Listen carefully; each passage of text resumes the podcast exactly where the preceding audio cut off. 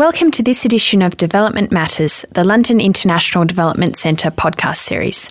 I'm Sarah Hambley, Communications and Public Engagement Manager at LIDC. This podcast considers interdisciplinary research on current development issues. Today we will discuss the importance of using innovative approaches to evaluate development programs and evidence. In recent years, there's been increased scrutiny of international development and particularly foreign aid.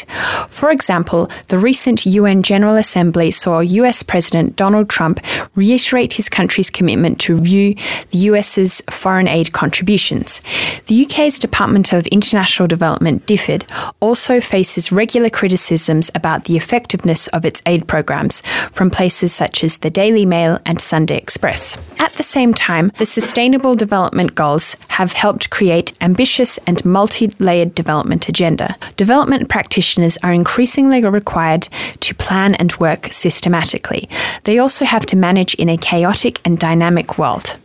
As a result, robust evaluation of development programs is more important than ever. Against this backdrop, the Centre for Excellence in Development Impact and Learning, CEDIL, was established in 2017. Funded by DFID and hosted at LIDC, CEDIL is a five year program that develops and tests innovative approaches to impact evaluation and evidence synthesis in low income countries. In this episode, we will explore CEDIL's work. We will also hear from one of the speakers in the ongoing CEDIL Centre of Evaluation lecture series, who gave a talk on how uncertainty plays an impact on evidence based decision making and social policy evaluation.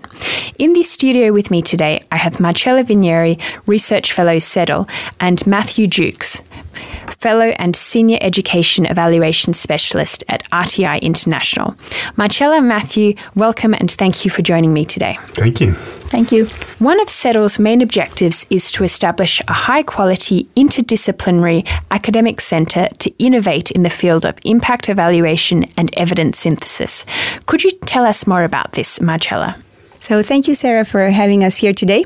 Uh, the Center of Excellence for Development, Impact and Learning uh, was set up, as you said, in 2017 with funding from DFID uh, to establish a multidisciplinary academic consortium tasked to address uh, knowledge gaps in the areas of what works, where, for whom, and at what cost in international development programs.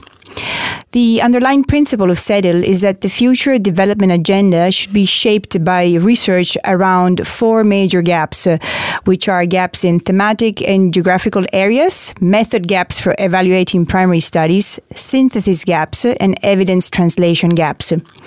Um, the purpose of CEDIL is really threefold to innovate in the field of impact evaluation, to commission and implement impact evaluations, and to promote the uptake and use of evidence from impact evaluation. So, in doing so, uh, it hopes to generate a step change in the rigor and usefulness of evaluation international development. Thanks, Marcella. CEDIL and London School of Hygiene and Tropical Medicine's Centre for Evaluation are hosting a lecture series addressing methods and innovation in primary studies. What have been some of the highlights? Yes. So, so, first of all, let me start by uh, stressing that this lecture series is a regular event that we organize roughly on a monthly basis. Um, and the objective of the series is to um, try to discuss, invite papers that discuss new methods and push the boundaries of impact evaluation, bringing up issues of general interest about methods, neglected thematic areas, and policy impact. We've started this series in April 2018, and we are now uh, at the fifth of these lectures. So, so, the major highlights we started out with a lecture by Howard White, our research, CEDIL's research director, on the four waves of evidence revolution uh, so results agenda, the rise of RCT, randomized controlled trials, systematic reviews, and developing an evidence architecture. We then moved on uh, with one of our intellectual leadership team members, Rick Davies, who talked about representing theories of change, where he mostly described the connections between events rather than the events themselves uh, within a theory of change, because this is seen as a widespread design weakness. In our third lecture by James Copestake, uh, we talked about developing impact attribution, mixing qualitative impact evaluation with other approaches to generating evidence. And in our fourth lecture, Howard once again uh, gave a talk on using mid level theory to understand behavioral change. So, the idea that mid level theories are a concept uh, used in sociology that can help support the generalizability and transferability of study findings. And our last lecture, of course, was uh, the one that Matthew contributed to, and I'm sure he'll talk about that in a second. Thanks, Marcella. To kickstart the series, the lecture series in 2018, Matthew gave a lecture on uncertainty and its consequences in social policy evaluation and evidence based decision making. Matthew, why is this a pertinent topic? Well, Sarah, you, you mentioned in your introduction that robust uh, evaluations and robust evidence is increasingly important in the field. Um, and I think we're recognizing increasingly that you get the best quality evidence for, as Marcella was just describing, randomized controlled trials. So things like drug trials where you have a control group and um, systematic reviews where you, you bring all this evidence together to, to find out what works. The challenge is that many of the problems we're trying to address are, complex. I work in education, and education has many parts to it, many moving parts, and it's really hard to get really robust evidence on which of those parts really work. And if you do, it's also a challenge to work out whether what you have evaluated and found to work works for others or will work at scale um, when implemented by by a government.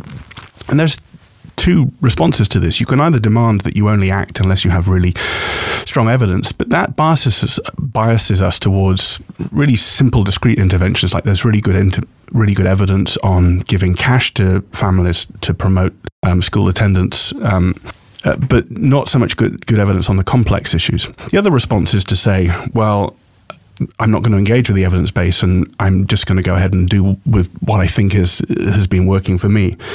But this lecture was given with the idea that there's another option, which is to help people think about evidence that is uncertain. And it, it, doesn't just apply to us in the development community looking at the evidence base. I think it also applies to um, individual program managers or ministers of education who will have commissioned an evaluation of some program and the results will be somewhat messy, inconclusive, and they have to make a decision about whether to stop the program or to continue with it. Um, and those people can't afford the luxury of solid scientific evidence. In your paper, you and your co authors argue that decisions should be based on considerations of both the uncertainty and consequences of all possible outcomes. Could you please explain this in more detail? Well, I, I think that there's. Um, there's two elements to this issue. One is um, uncertainty, and one one is the consequences of uncertainty. So. Um, we start with the observation that all decisions are essentially uncertain. Even when the evidence is, is good, there's some uncertainty that your course of action is going to achieve the outcome. So what we're trying to do is help people think about uncertainty. When is it when is it a good idea to to act and, and evaluate or to wait for more evidence? And the consequence issue is really the, the, the issue of what's at stake. If you have a for example, a large, expensive program, you would want to be more certain about your action than with a small, discrete one. But the other issue I think that people don't think so much about is the potential to do harm. Medicine is very good about thinking about this. Clinical trials of drugs go through several stages to rule out the possibility of, side effects or um, uh, potential mortality. But we don't do such a good job in um, social interventions. So, one of the things that we argue is that you should spend more time trying to be certain about ruling out serious negative consequences, ruling out the catastrophes. And then there's more option to tolerate uncertainty with, with uncertain evidence. And it depends on the kind of decision, too. For example, in emergencies, when decisions are ur- urgent, you may be more tolerant of, of, uncertainty, or when evidence is harder to come by, when the problem is complex or ethical issues mean that it's harder to improve the evidence base you may be more willing to act under, under uncertainty. And thinking about the implications for, for education, on the one hand, we think about education programs as being relatively benign. No one ever died of being taught phonics. Um, but on the other hand, we can do um, a better job of assessing potential harm. You know, for example, exposing girls to gender-based violence in schools as a result of programs. And if we can rule out those negative effects, then being willing to act under uncertainty. Okay, could you please explain how we should consider uncertainty of outcomes?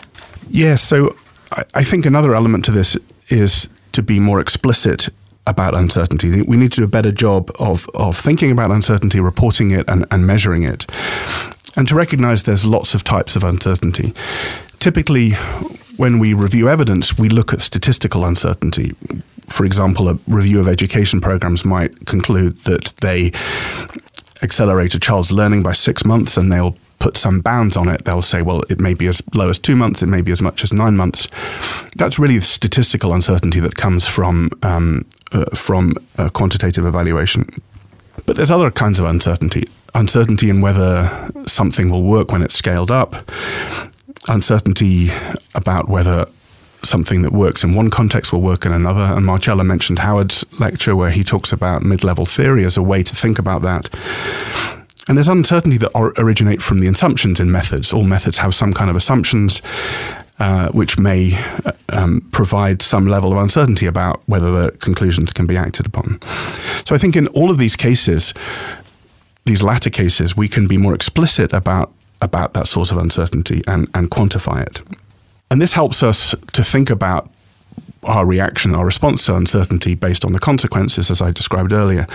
But it also helps us to think about the way we act. I, I think that if you recognize that there's a degree of uncertainty in whether something will work, you'd be more likely, for example, to hedge your bets or try different versions of the same thing, evaluate and adapt.